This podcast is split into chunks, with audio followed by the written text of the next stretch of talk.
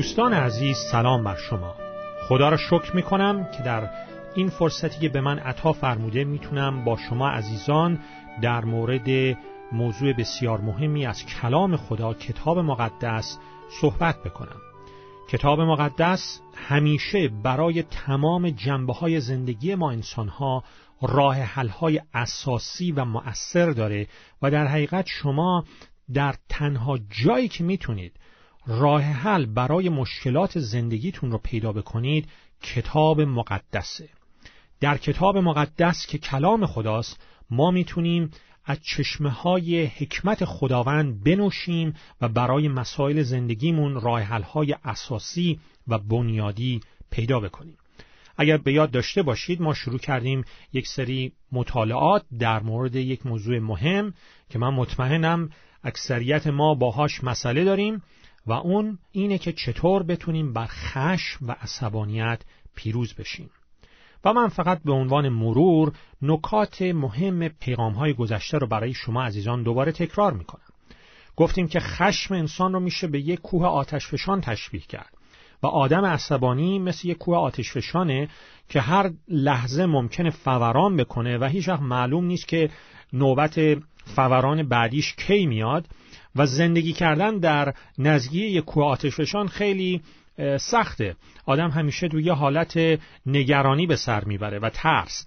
و زندگی کردن و دورور یک آدم عصبانی مزاج هم بودن همینطوره. چون شما نمی‌دونید که نوبت فوران خشم بعدی این شخص کی می‌رسه. یا اگر خودتون با این مسئله مشکل دارید می‌دونید که چقدر سخت کنترل کردن این نیرویی که به نظر میاد در درون شما نهفته است مثل اون مواد مذاب کوه آتشفشان.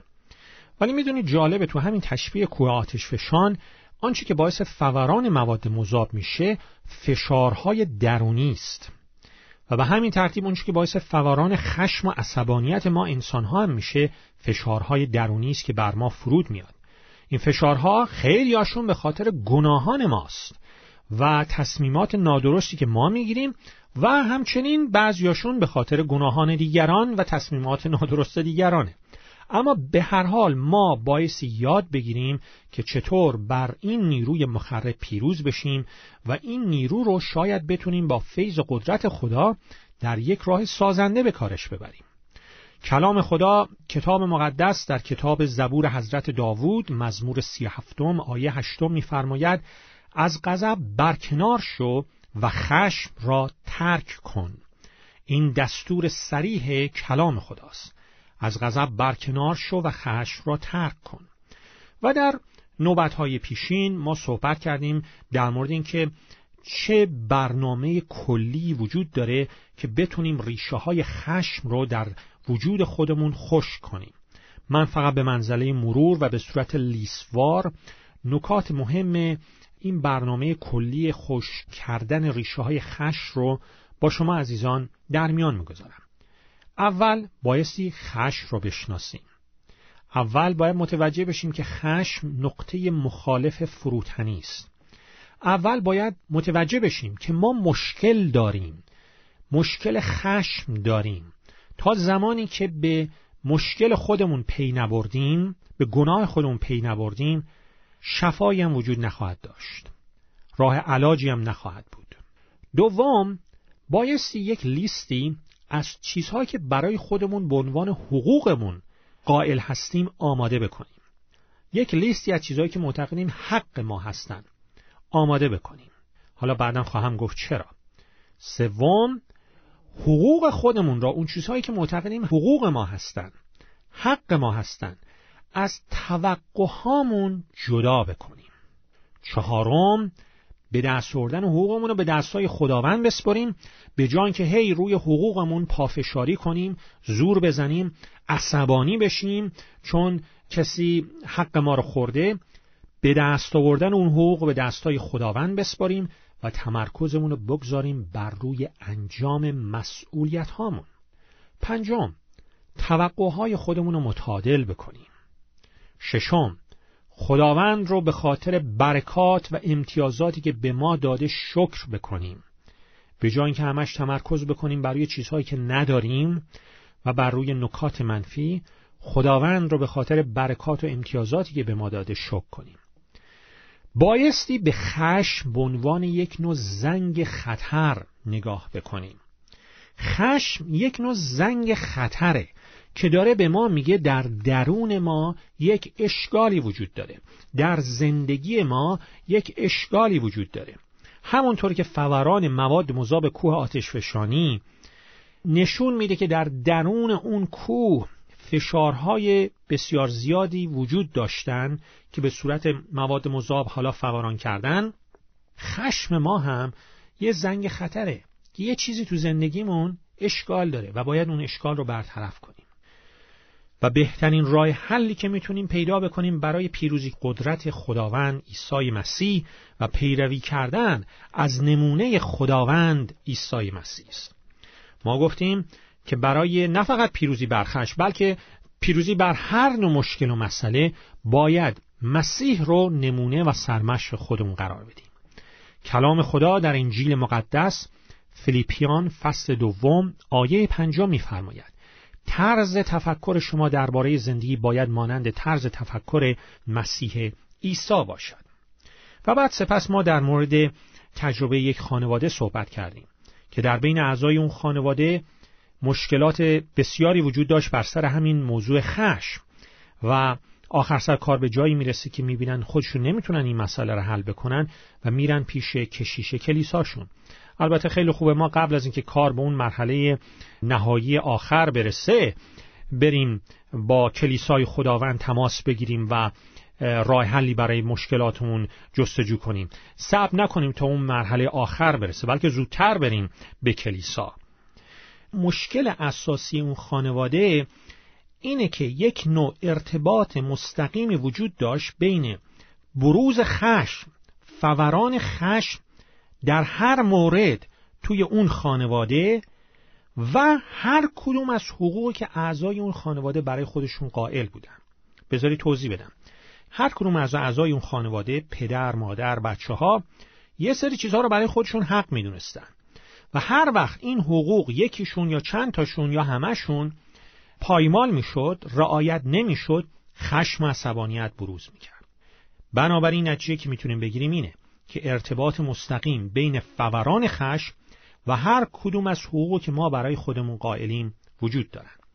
و کشیش اون کلیسا با حکمت به اونها میگه که تنها راه نجاتشون تنها راه علاج مشکلشون توبه کردن از گناهان ایمان به عیسی مسیح به عنوان خداوند و نجات دهندشون ایمان قلبی و شخصی تعهد شخصی با تمام وجود به عیسی مسیح به عنوان خداوند و نجات دهندشونه عیسی مسیح که برای گناهان اونا بر روی صلیب مرد تا مجازات گناهانشون رو بره در خاک رفت و پس از سه روز از قبر قیام کرد.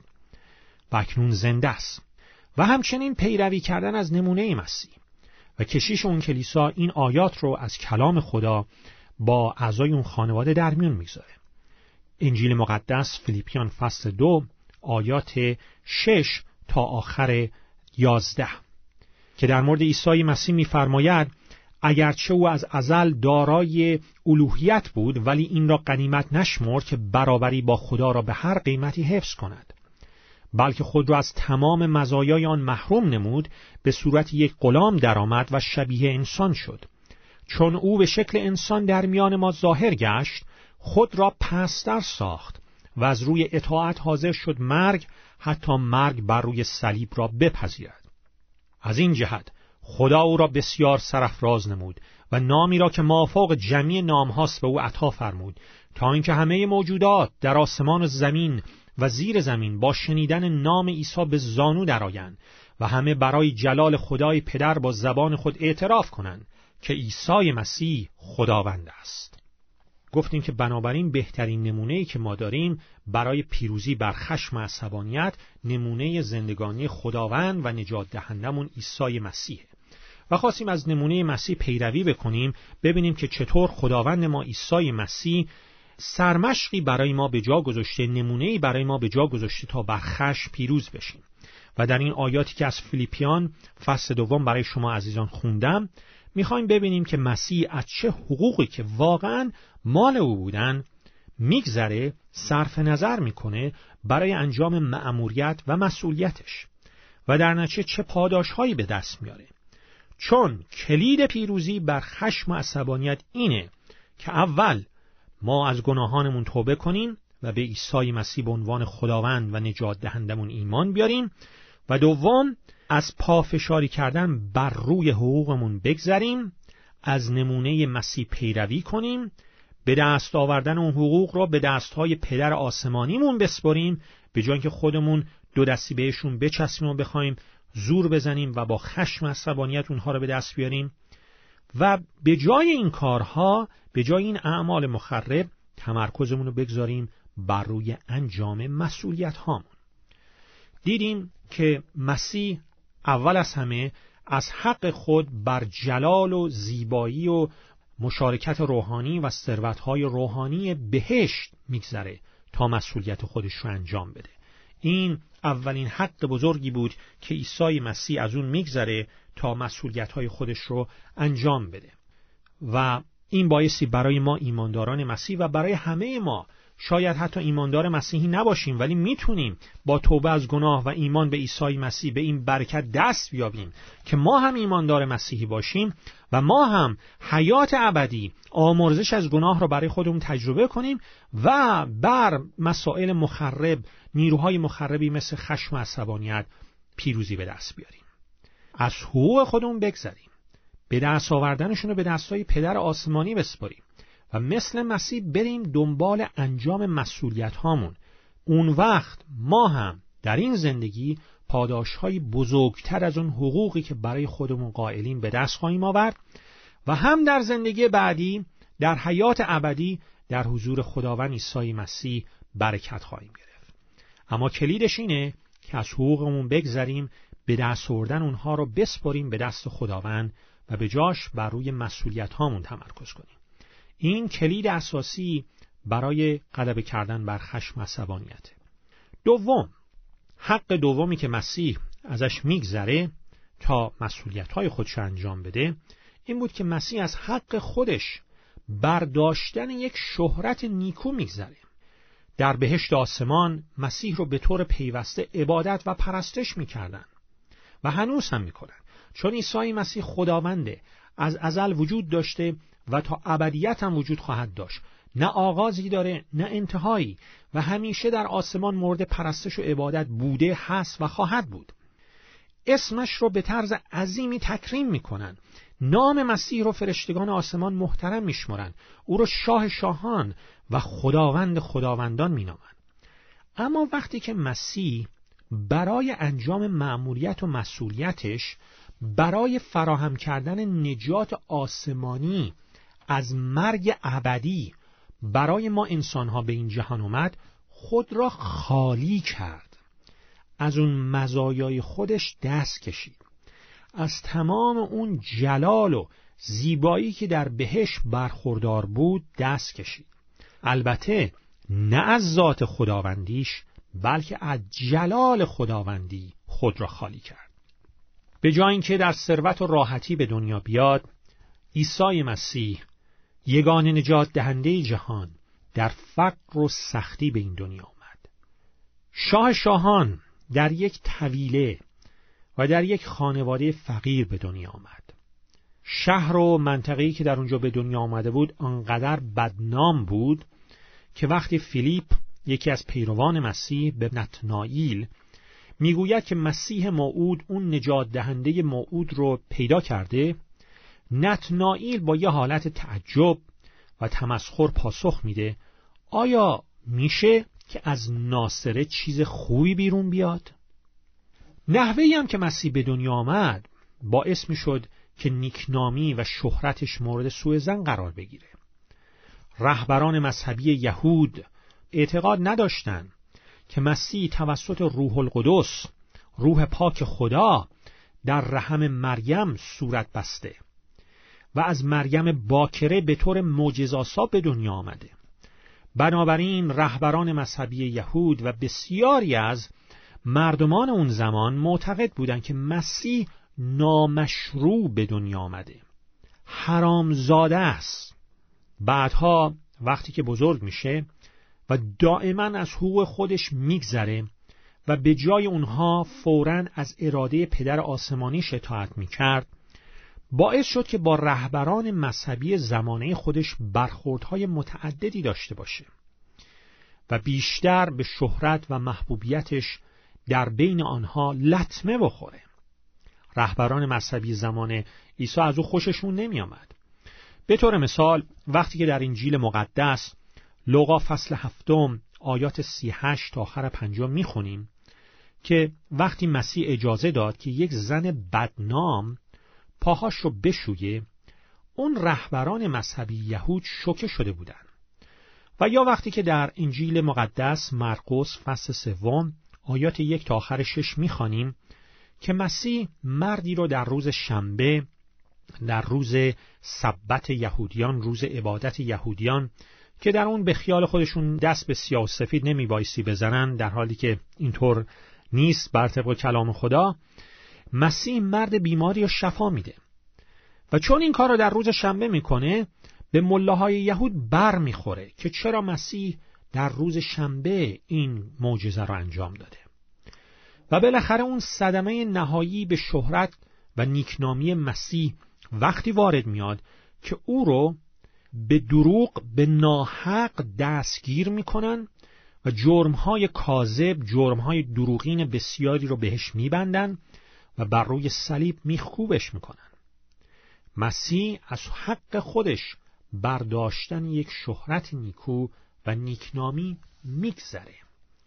چه بسیار اوقات ما عصبانی میشیم چون یه کسی مثلا به ما میگه بالا چشت ابروه یا یه حرفی می‌زنه که احساس می‌کنیم به ما بر می‌خوره به شهرت ما به نام ما بر می‌خوره. ما عصبانی میشیم. شاه شاهان خداوند خداوندان یگان نجات دهنده جهان انواع اقسام تهمت ها و نارواها را متحمل شد هیچ پاسخ منفی نداد و فقط مسئولیت و مأموریت خودش رو برای آوردن نجات آسمانی از آتش جهنم برای همه مردمان به انجام رسوند. تمرکزش رو گذاشت روی انجام مسئولیتش.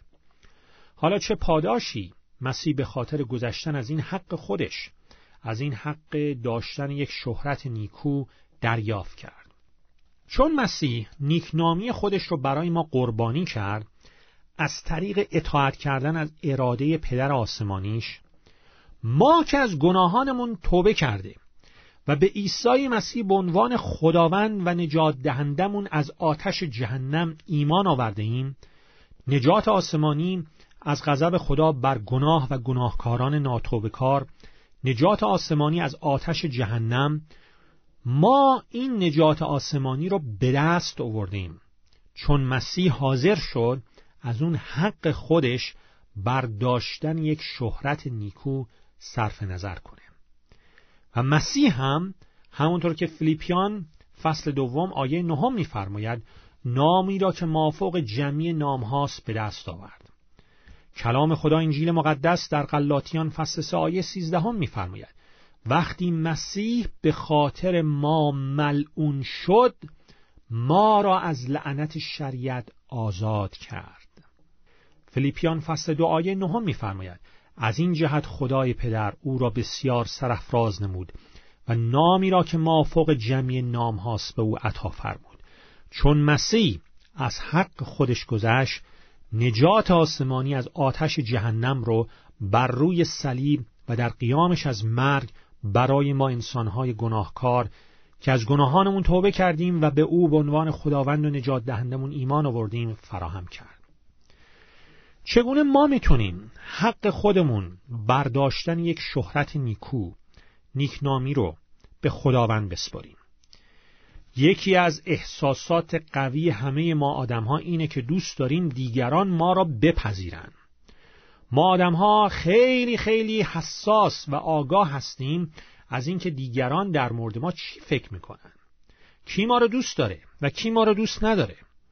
اما خدا می‌خواد ما آنقدر از نظر فکری و روحانی بالغ بشیم که بتونیم این تصمیم رو که از بلوغ و پختگی سرچشمه می‌گیره بگیریم که تمام حقوق خودمون رو در مورد شهرتمون نیکنامیمون رو به دستهای پدر آسمانی بسپاریم. به جای که دائما نسبت بهش حساس باشیم و روش پافشاری کنیم. اگر ما از این پافشاری کردن ها در مورد شهرت و نیکنامیمون بگذریم و تحققش رو به دستای پدر آسمانیمون بسپریم اون وقت آزاد میشیم. آزاد میشیم از این اسارت که هی نگرانیم که دیگران در مورد ما چی فکر می‌کنن. و به جای اون اسارت تمرکزمون رو می‌گذاریم بر اینکه آیا ما به طرز درست و صحیح مسیح رو به دیگران عرضه می‌کنیم یا نه؟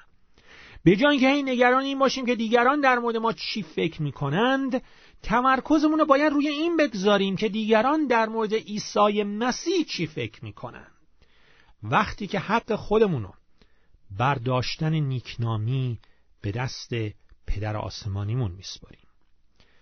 وقتی که ما توجه و فکر و ذکرمون رو می‌گذاریم بر روی شهرت و نیکنامی مسیح و خودمون رو وقف این می‌کنیم که از شهرت مسیح حفاظت کنیم به جای اینکه از شهرت خودمون دفاع بکنیم اون وقتی که وارد یک درجه تازه و هیجان انگیز و با تراوت از بلوغ روحانی میشیم زندگیمون جهت می‌گیره.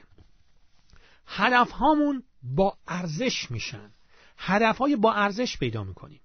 وقتی که ما از نگرانی و پافشاری کردن در موردی که دیگران در مورد ما چه فکر می‌کنن میگذریم اون وقتی که بر خشم و عصبانیت پیروزی پیدا می‌کنیم.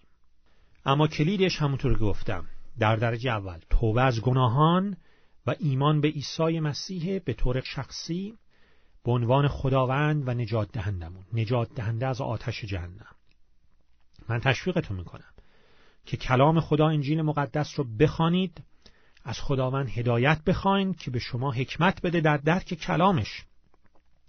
زندگیتون رو به مسیح بسپرید به عنوان خداوند نجات دهندتون از او دعوت کنید به قلبتون بیاد خداوند شما باشه نجات دهنده شما باشه سرور کل زندگیتون باشه گناهان شما رو ببخشه و از شما یک انسان نوعی بسازه. و اگر ایماندار مسیح هستید از نمونه مسیح پیروی کنید. از حقوق خودتون بگذرید برای انجام مسئولیت هایی که خداوند در کلامش برای من و شما مشخص کرده. با فیض خدا دنباله این مطالعه رو در نوبت بعدی ادامه خواهیم داد. فیض خداوند ما عیسی مسیح محبت پدر آسمانی و مشارکت روح القدس با همه شما عزیزان باشه. آمین.